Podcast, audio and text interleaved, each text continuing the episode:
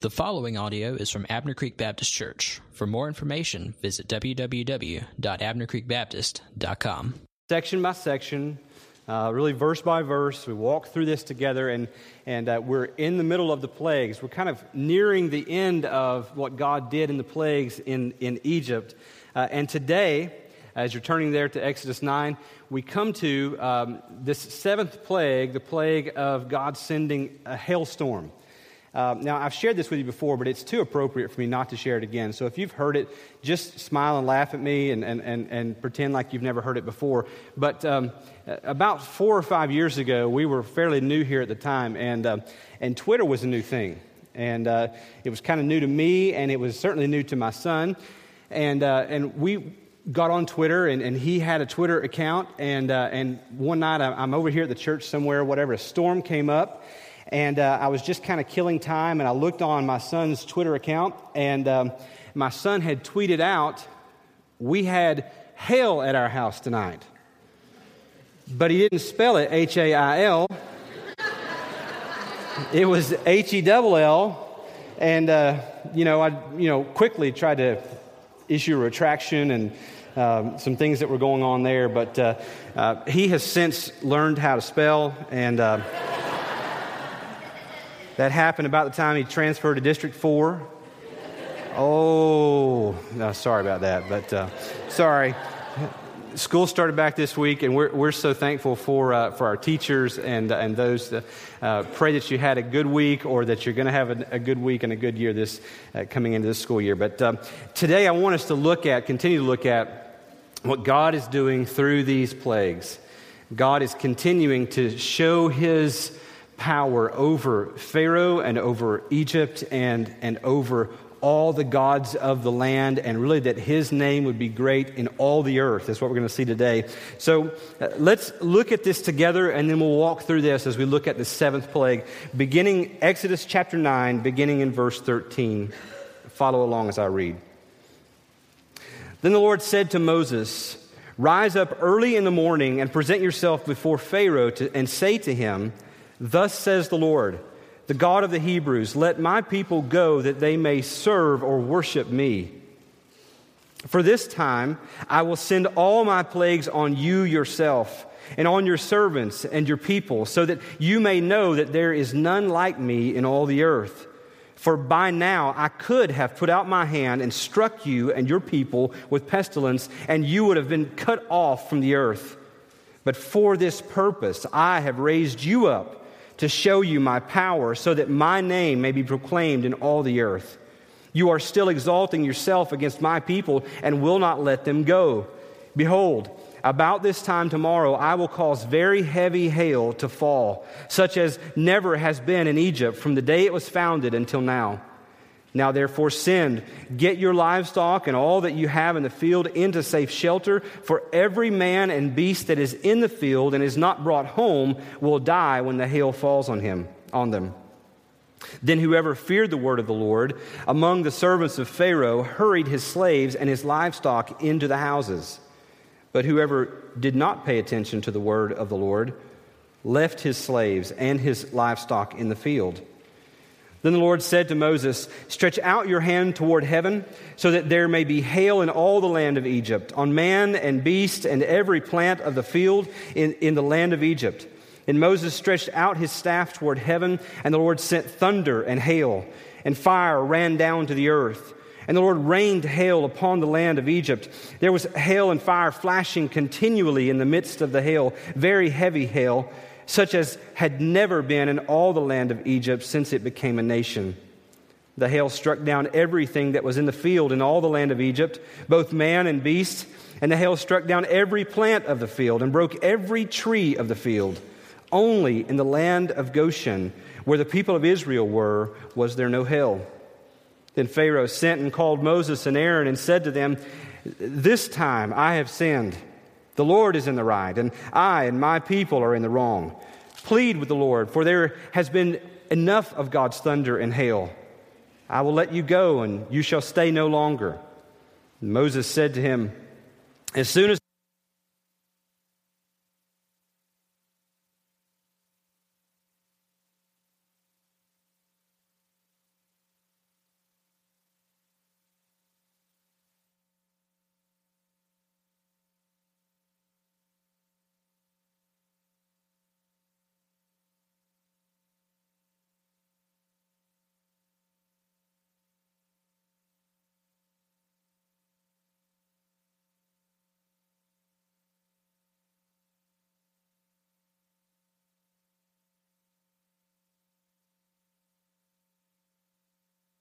sinned yet again and hardened his heart, he and his servants. So the heart of Pharaoh was hardened, and he did not let the people of Israel go, just as the Lord had spoken through Moses. This is the longest recording of any of the plagues. Uh, we've just come through a couple of very short recordings of, of the plagues. This is by far the longest. And as a preacher who likes to go verse by verse and to look at everything that's in the text, this is difficult to do. So I will not be covering every single uh, bit of what's here. But I do want to show you a few things I believe God would have us to look at this morning. First point is this. As bad as it has been, it could have been worse. As bad as it has been, it could have been worse. This is the point where when God says to, through Moses, by now I could have stretched out my hand and sent pestilence on the land and wiped you from the face of the earth. It points to the fact that God sometimes, most of the time, exercises restraint in how he deals with people, his creation. I wonder if we stop to think about the truth that's being taught here. I wonder if we stop and just realize how many times we could have been cut off from the earth. I sat with a men's group this, this past Tuesday night at Mutt's, and we had an incredible time together. And I listened to stories of uh, from, from one of our guys in particular of things that he had done and, and reasons that he should no longer be here. But knowing that God was with him all the time, that God had protected him and kept him here to this moment. I mean, you think about how many stupid things you have done in your life. Now, if we were just to open the mic and open the floor here, you might be a little hesitant to be the first one to jump out there. But I feel like once somebody got the ball rolling, we could come up with a lot of dumb things we've done. Uh, early on in, in, in my marriage, uh, Landon and I lived in this little house, first house we ever bought. It was in Corbin, Kentucky. We bought that house for forty-two thousand dollars. And uh, it was, you know, it, it was a nice house. We, we fixed it up. And, uh, and there was a water heater in the bathroom. And it was a gas water heater. And it was an eyesore. And uh, and we just we wanted to kind of box that in. So I, with all my carpentry skills, decided to build a box to, to, to close this thing in. So I, I framed this thing out, and I and I closed, I wrapped it in this, this nice wood, and I stained the thing, and I made sure there was ventilation so that the, the pilot light could get all it needed to get. And I felt really good about myself. And and it came time to clean up, and I had spilled a little bit of the stain kind of on the bathtub and, and a little on the floor. So I, I thought, I'll do what, you know, you, you do. And I went and got a, cast, a can of uh, gasoline and, and uh, decided to, to clean up this stain. And I went through all of that with the pilot light lit. And not until a few weeks later when I was telling that story to some men at our church did they say, "You're an idiot." It's a wonder that I didn't get blown up within the first couple of years of, of our marriage. You look back at some of the stupid things you've done, and you see how God was watching over you. You get in a car today, and you don't think about it. You, you get on I eighty-five, which is taking your life in your own hands anyway, and you get out there with other people that are dri- driving missiles up and down eighty-five, doing well over the speed limit, and you don't think about God's protecting hand over you. How he restrains those things that could, and could by all means happen to you. We don't think about those. We get in cars, we get in planes. Not to mention the fact that we so often are guilty of running our own hell-bound race. When you think about how, how often and how many times have you ran from God, your own hell-bound race, as hard and fast away from God as you possibly could run, but God in his restraining mercy has never allowed you to cross that finish line. You're here today by the grace of God. And God here, through Moses, says to Pharaoh, "Pharaoh, by now I could have wiped you off the face of the earth, but I haven't. As bad as it has been, could have been worse." We should thank God for his restraining hand. The second point is this. As big as it has been, it is bigger still. As big as it has been, it is bigger still. In verse sixteen, God says to Pharaoh, for this reason, for this purpose, I have raised you up so that my name might be known throughout all the earth. You see, this thing is bigger, way bigger than Pharaoh. It's way bigger than Egypt. It's way bigger than any rescue of any one people on the planet throughout any point in history. This is bigger than all of that. The point of the Exodus, the point of the entire Bible, but particularly here as we walk through Exodus, the point is not about Pharaoh or about Moses being some hero that we should look to and emulate. The point is God. The point is for us to see God's glory in all the earth. I want you to notice the repetition in our text today. In verse fourteen, the word earth is used there so that you may know that there is none like me in all the earth. It points to the fact that nothing on earth compares to God. Nothing ever has and nothing ever will compare to God. In verse fifteen, he says, you would have been cut off from the earth. It points to the fact that not only is there nothing that compares to God, but there will be nothing, nothing will be allowed to stand in the way of God. And in verse sixteen, the Bible says, so that my name may be proclaimed in all the earth, which means not only is there nothing that compares to God, no one will stand in the way of God, but there will be no corner of the planet that is out of earshot of God's glory. And think of the, the sweeping nature of that, that nothing will stand in the way of God. That God has the right and the ability, and he does raise up people and uses them however he wants to use them. We bristle when we hear this because we live in such a world, such a culture that says, you're first. Nobody else matters but you. Go out and get what's yours. But the Bible teaches us that this world was not made for our glory, it was made for his. The Bible says in Romans chapter eleven, verse thirty-six, for from him and through him and to him are all things. Do you hear that? All things does not mean all things except you. All things except humanity. It means all things. God is sovereign. He is the creator. He can do whatever he wants. This is why later on Paul quotes this very verse in Romans nine. Romans nine verses fourteen through eighteen says, what shall we say then? Is there injustice on God's part? We think of this issue of God raising up people and using them however he wants to use them. Is he unjust in doing this? Paul says, by no means. For he says to Moses, I will have mercy on whom I have mercy, and I will have compassion on whom I have compassion. So then it depends not on human will or exertion, but on God who has raised you up, on God who has mercy. For the scripture says to Pharaoh, for this very purpose I raised you up, that I might show my power in you, and that my name might be proclaimed in all the earth. So then he has mercy on whomever he wills, and he hardens whomever he wills. This is a hard teaching for us to get our minds around because we think that it makes God unjust or in the wrong somehow. If you go on and you read the rest of, of Romans chapter nine, it goes on to talk about what right does the clay have to speak to the potter and say, why have you made me like this?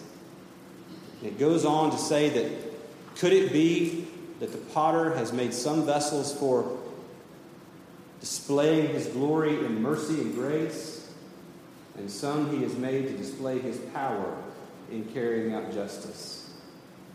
God can do whatever he wants to do, and I would remind you this morning from our text, as big as this is, I've often, as I've studied, I've wondered, should I have, should I have taken each plague and walked through them one at a time for ten weeks?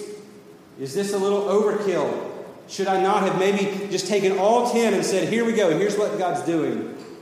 But I think it's good exercise for us to walk through them one by one, to see what God is doing, to see how big this is, what it felt like to a small degree in the life of the Egyptians. And as big as this is, it is bigger still. It is about God and His name being proclaimed throughout all the earth. Well, let's get into the meat of the text today. Here's the third point. God gave a test. God gave a test to see who had taken the plagues to heart. First week of school. How many of you had tests first week of school? Yeah, I saw some hands going up. Uh, God gives a test here. God gives a test to see who has taken the plagues to heart. In verse eighteen and nineteen, he says, "Behold, about this time tomorrow, I'm going to send this storm like it's never been before. Now, I'm going to give you a, a, an opportunity to go out and get your livestock out of the field and get your slaves out of the field and bring them into shelter. If not, they will all die." This is the first time God has given them an opportunity to avoid the plague. He's given them advance warning. In fact, he's given Pharaoh warning before that if Pharaoh would repent and let the people go, then he would not send the plague. But this is the first time that he has warned the people and given them an opportunity to escape the plague that is coming. But when God mentioned this through Moses about sending this hailstorm, they must have thought, well, what's the big deal? We've seen hail before. We, we, we have hailstorms all the time. Our livestock stay out there. It's not a big deal.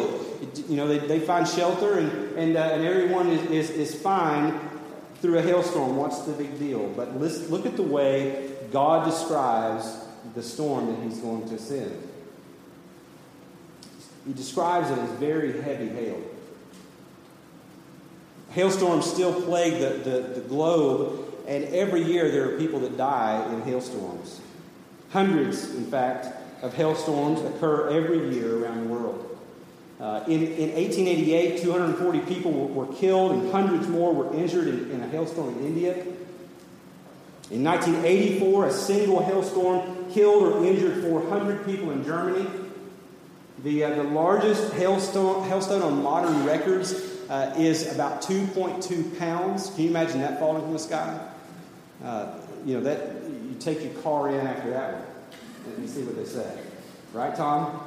Yeah, that's a little different than, than normal hail. two point two pounds. Hail falls from the sky at about one hundred sixty-four feet per second. That's a little over half of a football field per second. two point two pounds of frozen ice coming at you. It's usually accompanied by wind and rain and lightning, and, and we know here from the text that's exactly what happened.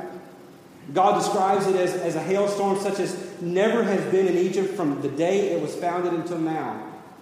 Now, this is a big statement, but maybe this is exaggeration on God's part. Well, I would disagree, but, but maybe you might think this is exaggeration on God's part. Why would God say this? Well, number one, because I believe this is what he was going to do. He's going to send a hailstorm like never before.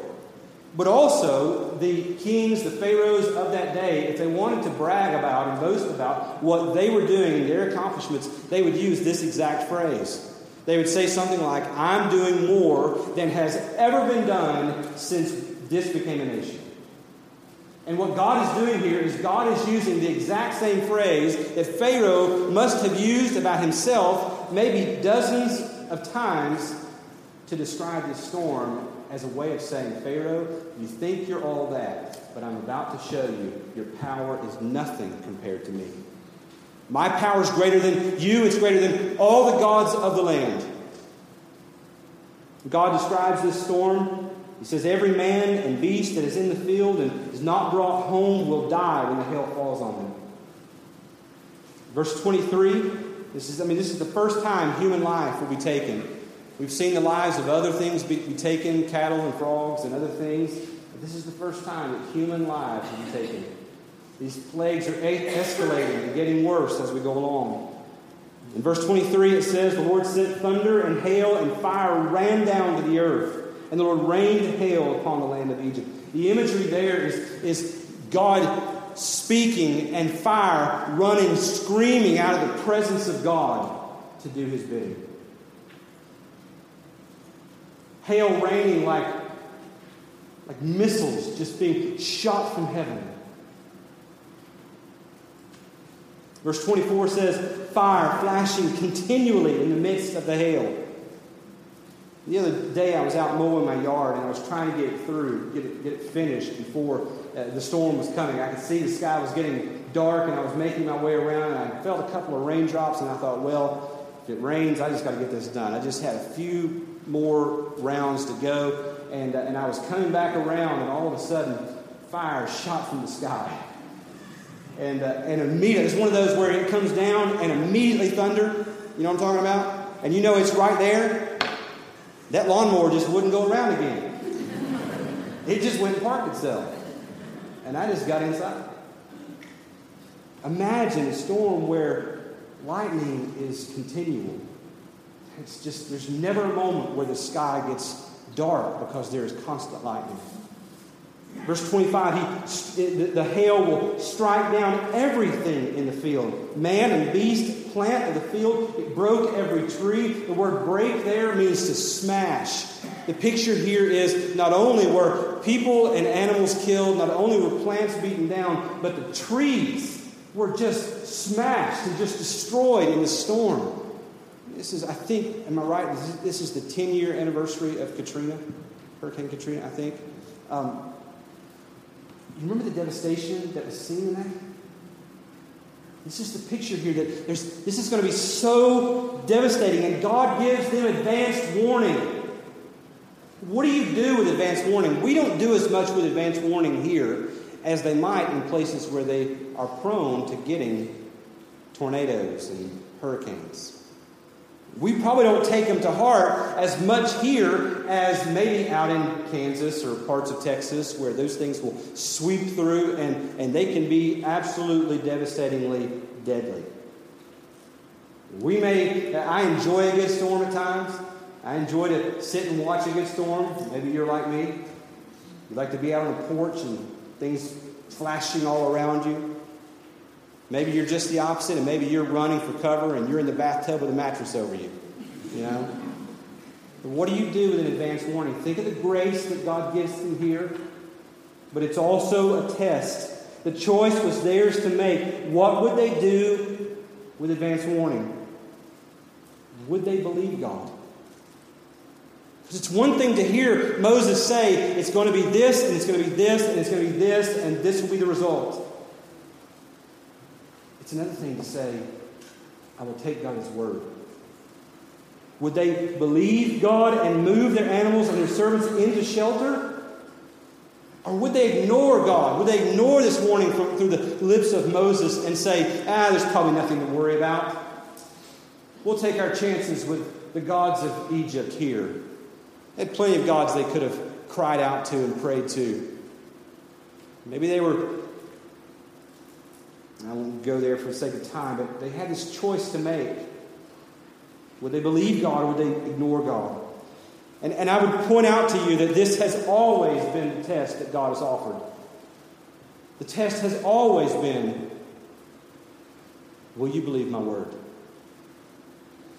From the moment that that serpent walked into the garden and approached Eve with Adam standing off in the wings and said, did God really say? I mean, God knows that if you eat of this, your eyes will be open. What's he doing? He's casting doubt on the word of God. And it started there, and it has not, he's not changed his strategy since. The issue is, will you take God at his word? Philip Graham Ryken, in the commentary I read this week, said, a heart that is not set on God's word becomes dead set against God's will. And I think that's true. You and I, as Christians, church members here, have a choice to make every single day. Whether we're in this place or when we leave this place and you go to work tomorrow, you will have a choice. Am I going to take God at his word and believe his word and act on his word, or am I not? Am I going to ignore his word and assume that maybe he didn't mean that anyway? Our text teaches us that salvation always comes by responding to God's word. Here, those who heeded the warning and brought their animals and their servants in didn't have any casualties. They lost crops, but they didn't lose life because they heeded the warning. The Bible gets all the more serious when it begins to point us to not just physical life, but eternal life, and tells us that the only way that you and I can be saved from our sinful, needy, desperate, hell-bound selves is that if we would trust in God's provision of Jesus and his atoning work on the cross, will we take him at his word? Maybe you're an unbeliever sitting in this room today and you've come and you're considering these things, but it's always seemed so hokey to you. Will you today believe God and, and what he says about sending his son? Or will you ignore it and say, he doesn't mean that. I mean, it'll come down to the end and he's going to let everybody in anyway. What do you base that on? Will you set your heart on God's word? This is how I'll end the sermon today. I've got four ways that you could possibly respond to God's word, to this test that God offers. Will you believe my word? The first response is this: fear that is almost faith. Fear that is almost faith. Verse twenty, then whoever feared the word of the Lord among the servants of Pharaoh hurried his slaves and his livestock into the houses. This looks great upon this first look. But if we look a little further into the text, we come to verse thirty, when Moses said, "But as for you and your servants, I know that you do not yet fear the Lord God." We don't know exactly how Moses knows this, but what this points to is that there were some of Pharaoh's servants that by now had seen these previous six plagues.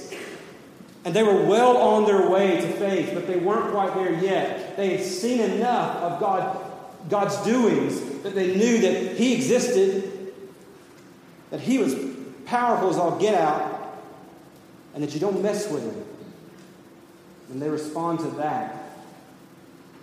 But church, I would tell you that that it won't save you. Knowing there is a God, that he's powerful, that he's not to be messed with, does not save you.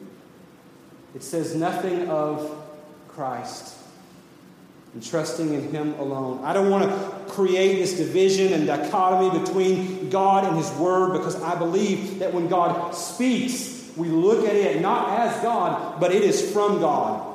And so when we fear and revere God's word, we are revering and fearing him. But I want you to see here, I think, just a subtle teaching from the text. I think there are people all over our land today that know there's a God, know that maybe he's powerful, maybe that he's not to be messed with, and hope their life doesn't come to a sudden end before they can make things right. But this is fear that is almost faith, but it's not faith. It's altogether possible to have a similar understanding without actually being one of God's children. Second way to respond to this test of will you believe my word is with foolish lack of fear altogether. It's not a fear that's almost faith, but it's a foolish lack of fear altogether. In verse twenty-one, they didn't pay attention to the word of the Lord. They left their slaves and their animals out there. They just didn't, didn't think about it. And how foolish was this, this decision on their part in light of these previous six plagues? And the Nile becomes blood, and frogs come up on the land, and there's these gnats, and, and cattle die, and all these things. And they don't just happen as this natural process of, of anthrax developing because of this algae that blooms in the water. They happen at the decree and command of God, and they cease at the decree and command of God. They baffle the magicians of the day. So how foolish was this for them to look at this, hear this from Moses and say, ah, I'm not bringing my livestock in. I'm not, not bringing my people in. It speaks to the blindness of the one without Christ. Oh, how dark it is for a person who does not know the Lord. Second Corinthians chapter four, verse four says, in their case, the God of this world, meaning Satan, has blinded the minds of the unbelievers to keep them from seeing the light of the gospel of the glory of Christ, who is the image of God. You and I sitting here today, if you are a believer in this room, the only reason that you and I are believers, that we are safe in Christ, is because at some point, God in His grace came and removed the blinders, caused the scales to fall from our eyes, the way He did with Saul when Saul became Paul. But there's a world out there that is living in darkness, and they don't know the depravity. The Bible warns of another judgment with hailstones, not just this one here in Exodus, but there was one described in the end of time in Revelation chapter sixteen. And I don't want to get too apocalyptic here for you, but I just want to read this because it is part of the Word of God. And it does point to what is really going to happen one day. Revelation chapter sixteen, verses seventeen through twenty-one says, the seventh angel poured out his bowl into the air. A loud voice came out of the temple from the throne saying, it is done. And there were flashes of lightning, rumblings, peals of thunder, and a great earthquake such as there had never been since man was on the earth. You hear the language? The Bible is not a series of multiple little stories that are disconnected. It is one story from beginning to end of God telling His glory among all nations. So great was that earthquake. The great city was split into three parts, and the cities of the nations fell, and, uh, fell, and, and God remembered Babylon the Great to make her drain the cup of the wine of the fury of His wrath. And every island fled away, and no mountains were to be found. And great hailstones, about one hundred pounds each, fell from heaven on people. And they cursed God for the plague of the hail, because the plague was so severe. The reality is, God tells us in His Word, not just the Egyptians there in this day, that there is a way that you can escape what's coming. He tells them here in Exodus chapter nine, this is what I'm going to do about this time tomorrow. But if you will bring your people and your livestock out of the field into shelter, you will escape what's coming. Guess what? God has told us in advance what is going to happen in the end for the one who does not turn in faith to His Son. We just read it. But here's the good news. There is opportunity for you to run to cover. The Bible says in Proverbs eighteen, verse ten, the name of the Lord is a strong tower. The righteous man runs into it and is safe. There's the gospel. Your sin condemns you. He is right to judge you. He is right to punish you. But in His grace, He has punished His Son in your place, so that if you would run into Him, you would be kept safe. A third response to will you believe God's word is a false confession that sounds like faith. A false confession that sounds like faith. I want to fly through this, but I want you to see in verses twenty-seven and twenty-eight, Pharaoh sent and called Moses and Aaron and said to them, this time I've sinned. The Lord's in the right. I and my people are in the wrong. Plead with the Lord, for there has been enough of God's thunder and hail. I will let you go, you shall not stay any longer. This sounds like Pharaoh has finally come to the place where God's been trying to get into all along. This sounds like a genuine confession. This sounds like Pharaoh is finally turning and repenting of his sin. But if we look a little closer, we see that it's not that at all. Quickly, three reasons why this is a false confession. Number one, Pharaoh didn't confess all his sins. He qualifies it with that little, that little two-word phrase, this time. He says, this time I have sinned. I mean, what about the previous six plagues where he hardens his heart and keeps the people there? What about enslaving the people to begin with and loading them down with heavy burdens? What about when he had those Hebrew baby boys thrown into the Nile and executed? What about the times where he's He's, he's put himself up on his pedestal and called himself a god and instructed his people to worship him? What about the time when he has turned to the gods of Egypt and worshiped them? Why does it say this time? In not confessing all his sin, he is minimizing his sin. He's willing to make a few admissions. Well, I've made a few mistakes. But he's not willing to say, my heart is desperately wicked. I'm unable to save myself. I'm, I'm wrong through and through. And apart from your God, Moses, I have no hope. He never says that. This does not mean that we have to think through and think of every single thing that we've sinned, but it must mean that we must come to God, not saying, well, I will hold on to my rope while also reaching out to hold on to God. What it means is, is we say to God, this rope has gotten me nowhere, it is useless, that we let go of the rope. And we say, God, apart from you, I'm doomed. Pharaoh's confession was false because he didn't confess all his sins. He doesn't confess his sins to God. He goes to Moses and Aaron and says, hey, will you talk to God for me? Faith must be personal. Again, Philip Graham Ryken uh, shared this in a previous sermon, but he said, many desperate people have called for a minister without ever really intending to call upon God.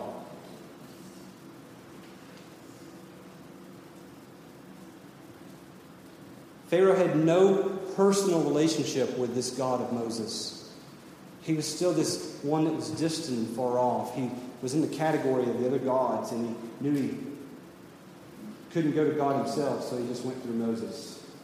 And maybe that's you here today. Maybe today you have, you have no relationship with the Lord. Today you can have one. You don't need to come to the front and speak to a preacher that becomes a mediator between you and God. You can go directly to him by faith in Christ. Christ is the only mediator we will ever need. He's the only one suitable for it because he's the only one who is both God and man, could represent both sides equally. The third reason this is a false confession from Pharaoh is that Pharaoh didn't turn away from his sins. He did not repent. In verse thirty-four, when, when the rain stops, the hail stops, the thunder and lightning stops, Pharaoh turns and says, I'll harden my heart again. I'm not letting these people go. He does it again. He does not turn from his sin. There is a difference between remorse and repentance. To be remorseful is for you to be sorry that you are now experiencing the judgment of God, that you are now feeling the punishment, the consequences of your sin. Remorse can be a good thing when it leads you to repentance, but if it stops short of repentance, it is not repentance.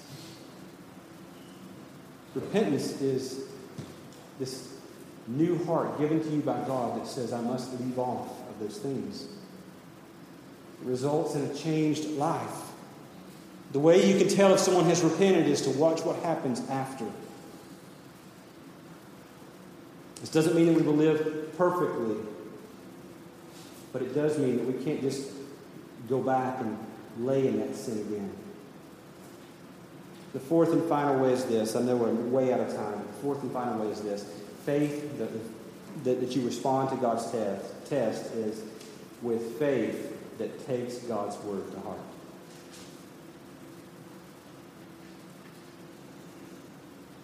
Verse twenty-six, only in the land of Goshen where the people of Israel were was there no hell. You say, well, why is that? Why, why did God protect them in this? Well, ultimately, it comes down to God's covenant and his keeping of that covenant with Israel. But we go back to chapter four of Exodus, and we look at verses thirty and thirty-one, and it was there where they heard from Moses and Aaron all that God said and told them to do, and they said there, we will believe. The people believed. And when they heard that the Lord had visited the people of Israel that, and that he had seen their affliction, they bowed their heads and they worshiped. This is the way to respond to God's word.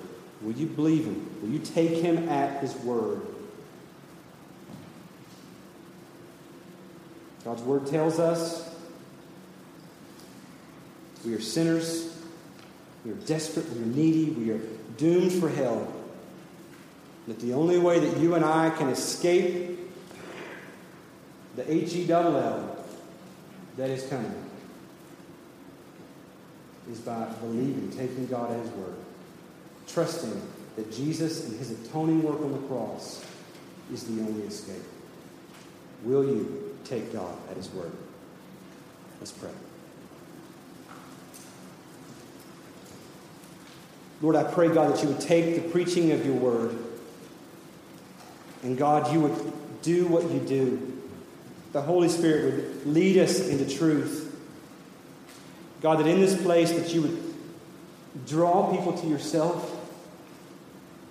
that you would cause today, God, the scales to fall from people's eyes. God, that today, the believers in this place, the scales would fall from their eyes and those everyday decisions of whether they will trust and believe in your word. God, for the, for the unbeliever that's in this place, God, I pray that you would cause the scales to fall. And God, today, that you might move them from death to life for your own name's sake. Amen. I want to give you an opportunity to, uh, to think about, to just contemplate and think on what's been said and how God may be calling you to some action. Maybe it's, a, it's an action of repentance.